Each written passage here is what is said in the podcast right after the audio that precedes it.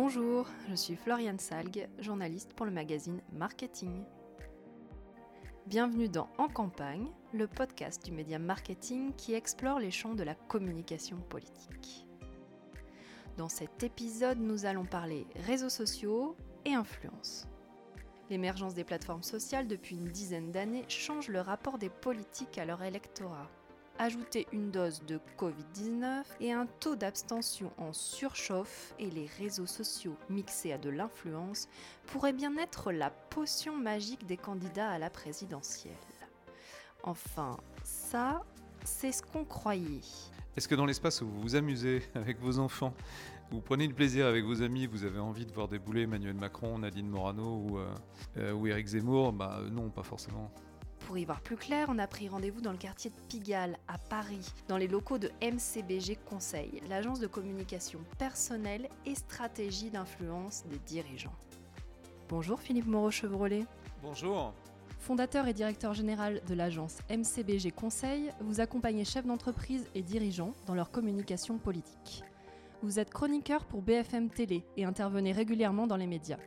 Professeur de communication politique à Sciences Po, vous êtes également co-auteur de la bande dessinée Le Président, dans laquelle vous imaginez l'ascension politique de l'animateur télé Cyril Hanouna, grâce à Julien, un brillant communicant fraîchement sorti de Sciences Po.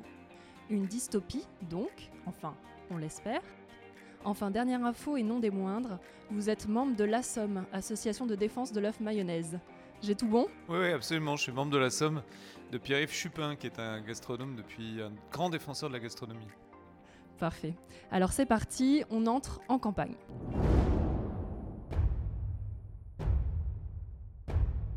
Est-ce que pour vous, la, crise du Covid-19 et l'abstention ont changé le rapport des politiques aux réseaux sociaux, et notamment euh, pour séduire bah, l'électorat plus jeune?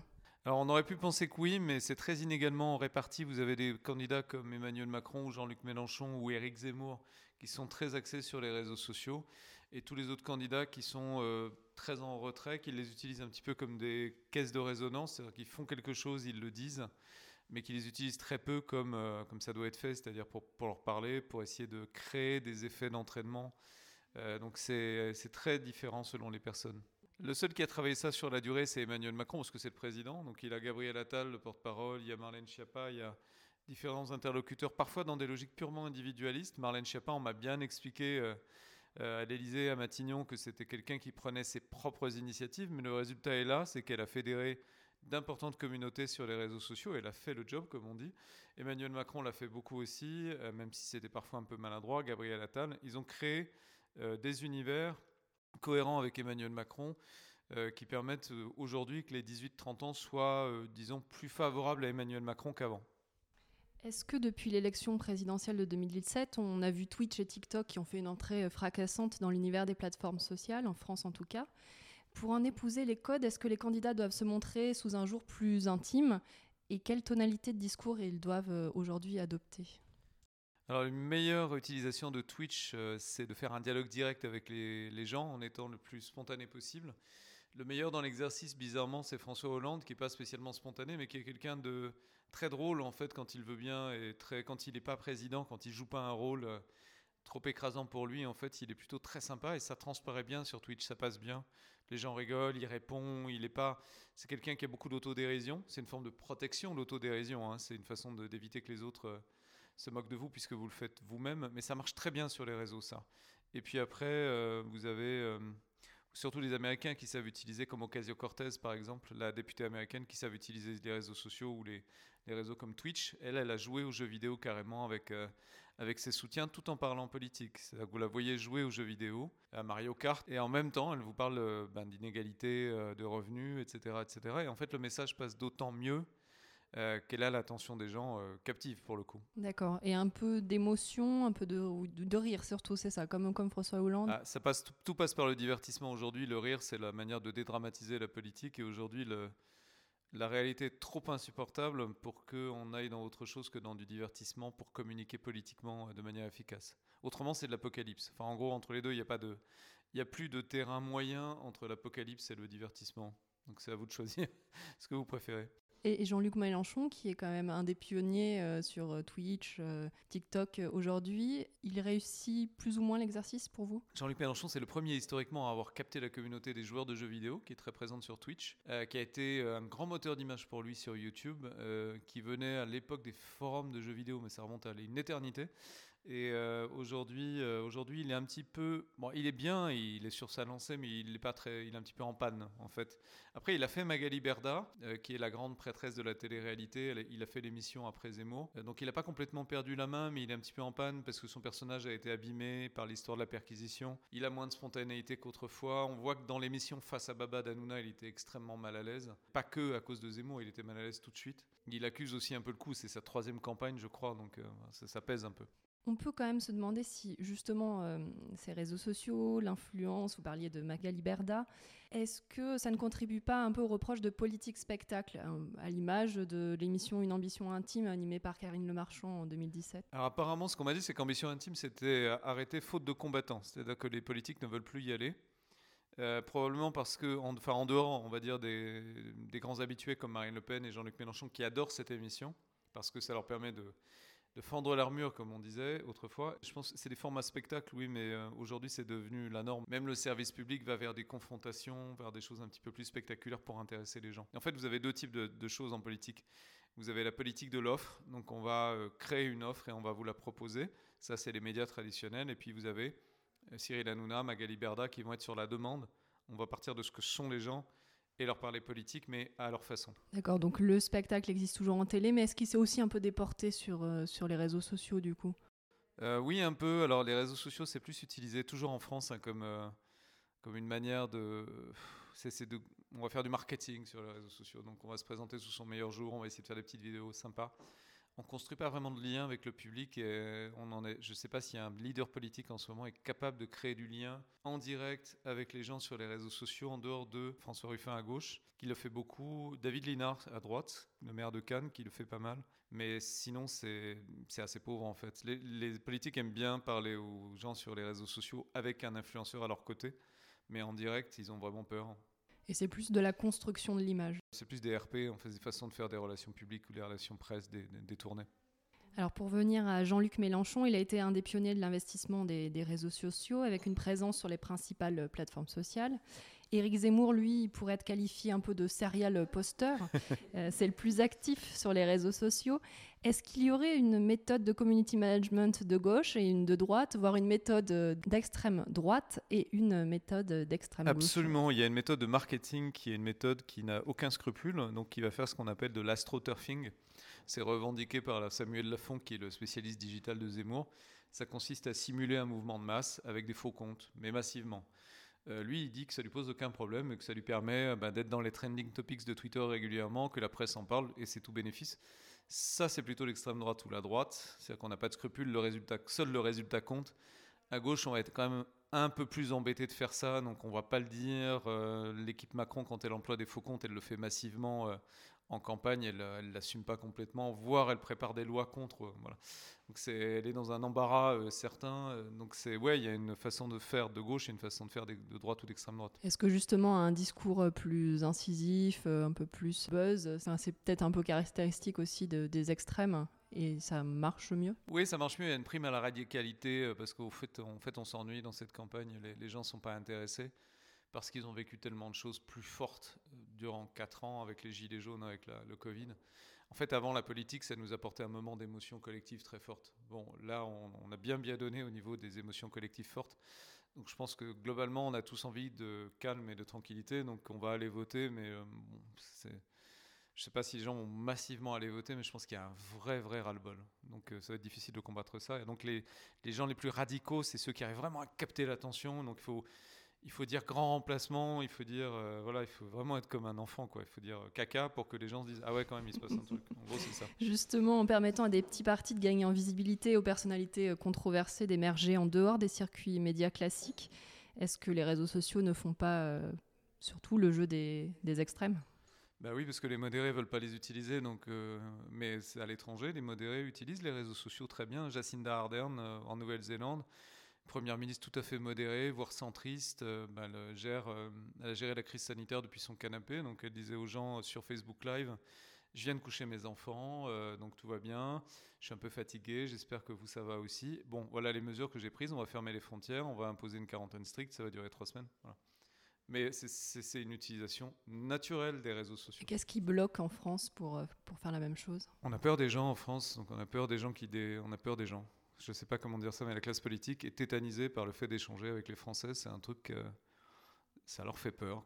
C'est l'échange ou c'est la peur euh, du contre-coup, de, prendre un boomerang retour euh Alors c'est la peur de se prendre une claque, ce qui parfois se manifeste physiquement. Euh, le problème c'est que c'est un cercle vicieux. Quoi. Quand vous arrêtez de parler aux gens, les gens se désintéressent de vous, finissent par s'intéresser à des gens qui leur parlent, qui sont ceux qui n'ont rien à perdre, qui sont par définition des extrêmes. il faut, faut descendre vraiment d'un cran, il faut parler aux gens parce que c'est en fait c'est la seule manière qu'ils ont de pouvoir vous faire confiance. Je, ne vois pas en quoi la, confiance n'est pas un dû. Enfin, en tout cas, ça l'est plus. Euh, donc, par principe, il faut, euh, il faut aller vers les gens, leur parler. Donc, ça viendra. Je pense que c'est une question de génération aussi, peut-être. Alors, on a parlé de Magali Berda. Euh, les influenceurs sont indissociables des réseaux sociaux.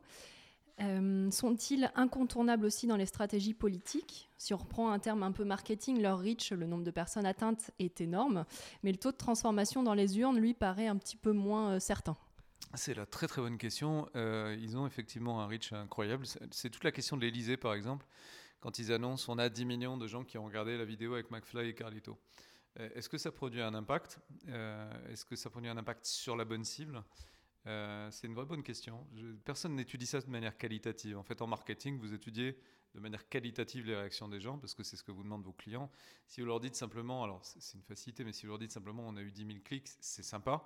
Mais lui, ce que va regarder votre client, c'est est-ce que ça a fait décoller mes ventes ou pas?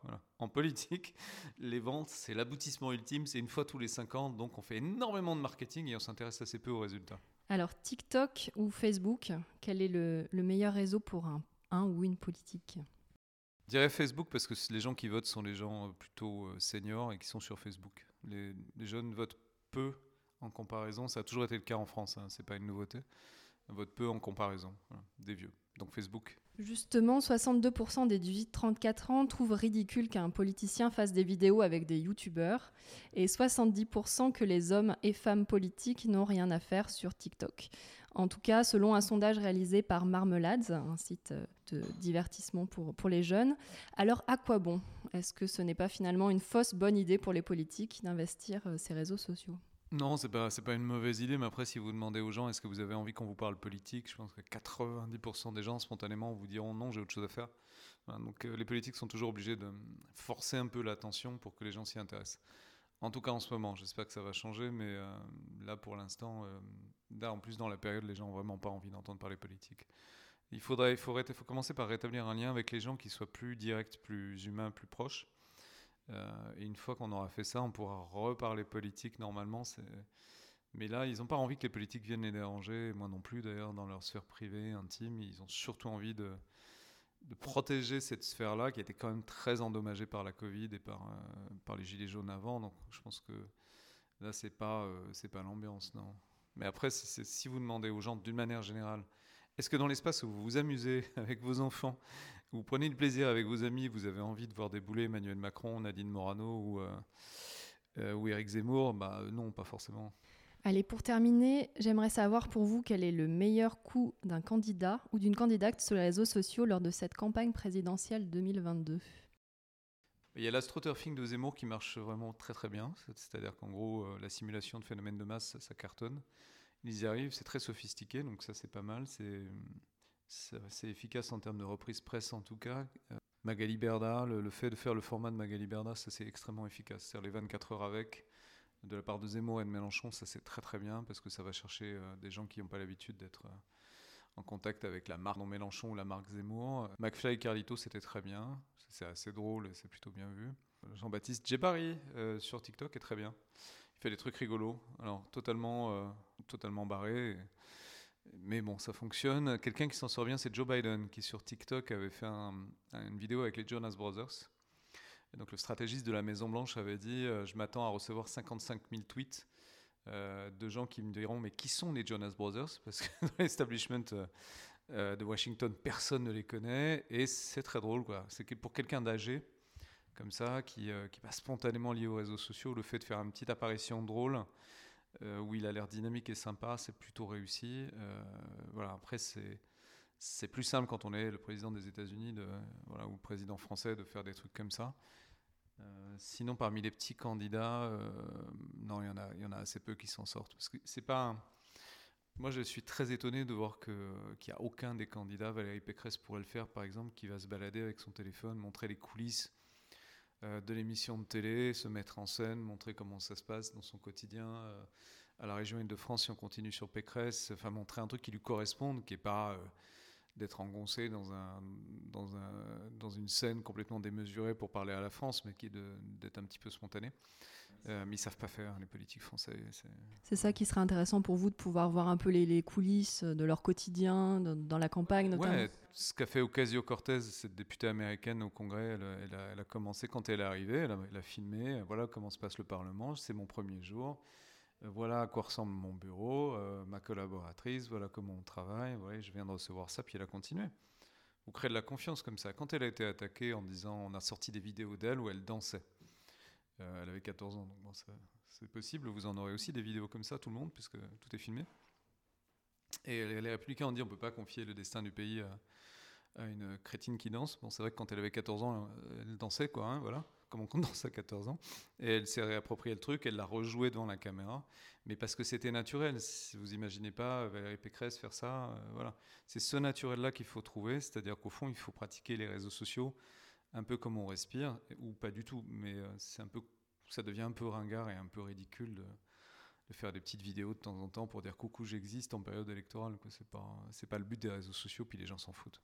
Et pour vous, s'il y avait un pire euh, coup de com? Non, le pire coup de com, c'est de pas sur les réseaux sociaux, c'est de pas exister. Donc, euh, il y a beaucoup de candidats qui n'existent pas du tout. Euh, typiquement, Christiane Taubira a beaucoup de mal à exister sur les réseaux sociaux parce qu'elle est très grandiloquente. Du coup, comme les réseaux sociaux, c'est un truc très horizontal quand vous arrivez avec. C'est un peu comme Macron, quoi. Hein. Mais il le fait bien, lui, il le fait mieux. Il a appris, mais au début, c'était un peu compliqué. Parce que quand vous arrivez, que vous êtes en train de parler d'une façon très solennelle aux Français, ça, ça passe pas, quoi. Les réseaux sociaux, c'est pas fait pour ça. Euh, donc je dirais Christiane Taubira, c'est un peu un accident industriel sur les réseaux sociaux. Euh, voilà. Anne Hidalgo, évidemment. Anne Hidalgo, elle est inexistante pour le coup. Euh, ce qui me surprend, c'est que des candidats dont la popularité française est très faible. Anne Hidalgo, elle n'est pas connue en fait. Elle n'est pas impopulaire. Elle est juste pas connue. Quand elle s'est promenée à Marseille, les gens ne lui ont pas acheté les tomates. Ils ont dit Vous êtes qui C'est très différent. Euh, donc, euh, je m'étonne qu'elle n'ait pas utilisé les réseaux sociaux parce que ça aurait été un bon moyen, quand même, un, de combattre l'étiquette saccage Paris qu'elle a, qu'elle aurait très bien pu combattre comme ça. Et puis aussi, euh, bah, pour expliquer qui elle est, quoi, se rendre sympathique, ce qui aurait été, ce qui n'a pas été du luxe. J'ai pas compris, mais bon, peut-être qu'elle n'a pas l'entourage qu'il faut. Il faut aussi avoir des compétences. C'est quand même pas simple de trouver des community managers intelligents, compétents, qui ont envie de faire de la politique c'est pas, pas fréquent. Quoi. Et pourtant, euh, pendant cette campagne, tous les candidats ont un, directeur, une directrice euh, du numérique, ce qui est quand même assez euh, nouveau, si je ne me trompe pas. Oui, alors il y en a un dans l'organigramme, mais après, ce qu'il sait ce qu'il fait, je ne sais pas. Moi, vous pouvez me donner tous les titres du monde, hein, je veux bien les prendre, mais c'est pas pour ça que je saurais faire. Moi, je sais très bien voir ce qui marche, ce qui marche pas, j'arrive à me faire une idée, mais je ne serais pas capable de produire au quotidien. C'est un vrai métier, donc je ne sais pas s'il y a vraiment les compétences dans tous les partis. Ce que je sais, de l'extérieur, c'est que Zemmour, c'est quelqu'un de Samuel Lafont est quelqu'un de très compétent, qui est inscrit dans les réseaux de l'alt-right, donc l'extrême droite internationale en gros, hein. depuis des années, donc qui travaille avec Marion Maréchal, donc il, sait ce qu'il fait. Voilà, c'est pas ce que j'approuve, c'est pas mes idées, mais techniquement il sait ce qu'il fait. Euh, chez Mélenchon, il y a un vieux savoir-faire, voilà, il sait, ce qu'il fait aussi globalement. Euh, Marine Le Pen, ça s'est un peu perdu. Pas, elle a un peu été euh, désertée par ses troupes. Euh, qu'est-ce qu'il y a d'autre Sinon, euh, Macron sait très bien le faire. Il y a un très grand degré d'expertise, voilà, presque malgré lui. Quoi. Quand Chiappa va sur le, dans une émission de télé-réalité, elle lui demande pas a priori donc son avis, mais elle le fait, c'est efficace. donc c'est moi, c'est une question de personne. En fait, il faut avoir la bonne personne au bon moment. Et c'est déterminant. Romain Pigenel, qui était l'homme digital de François Hollande pendant quelques années, à l'Élysée, il a dépoussiéré complètement la com de l'Elysée. Il a instauré des rendez-vous. Le rendez-vous de la On va parler de politique au moment de Noël.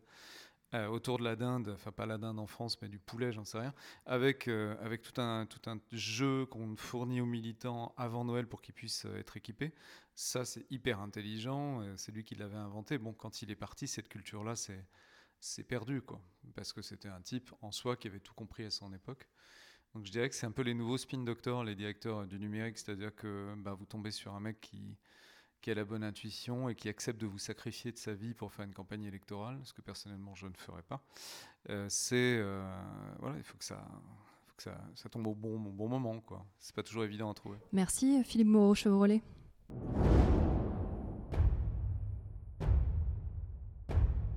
C'était En campagne. Si ce podcast vous a plu, n'hésitez pas à vous abonner sur toutes les applications de podcast. N'hésitez pas non plus à laisser des commentaires et des étoiles. Et bien sûr, à le partager à votre communauté. À bientôt!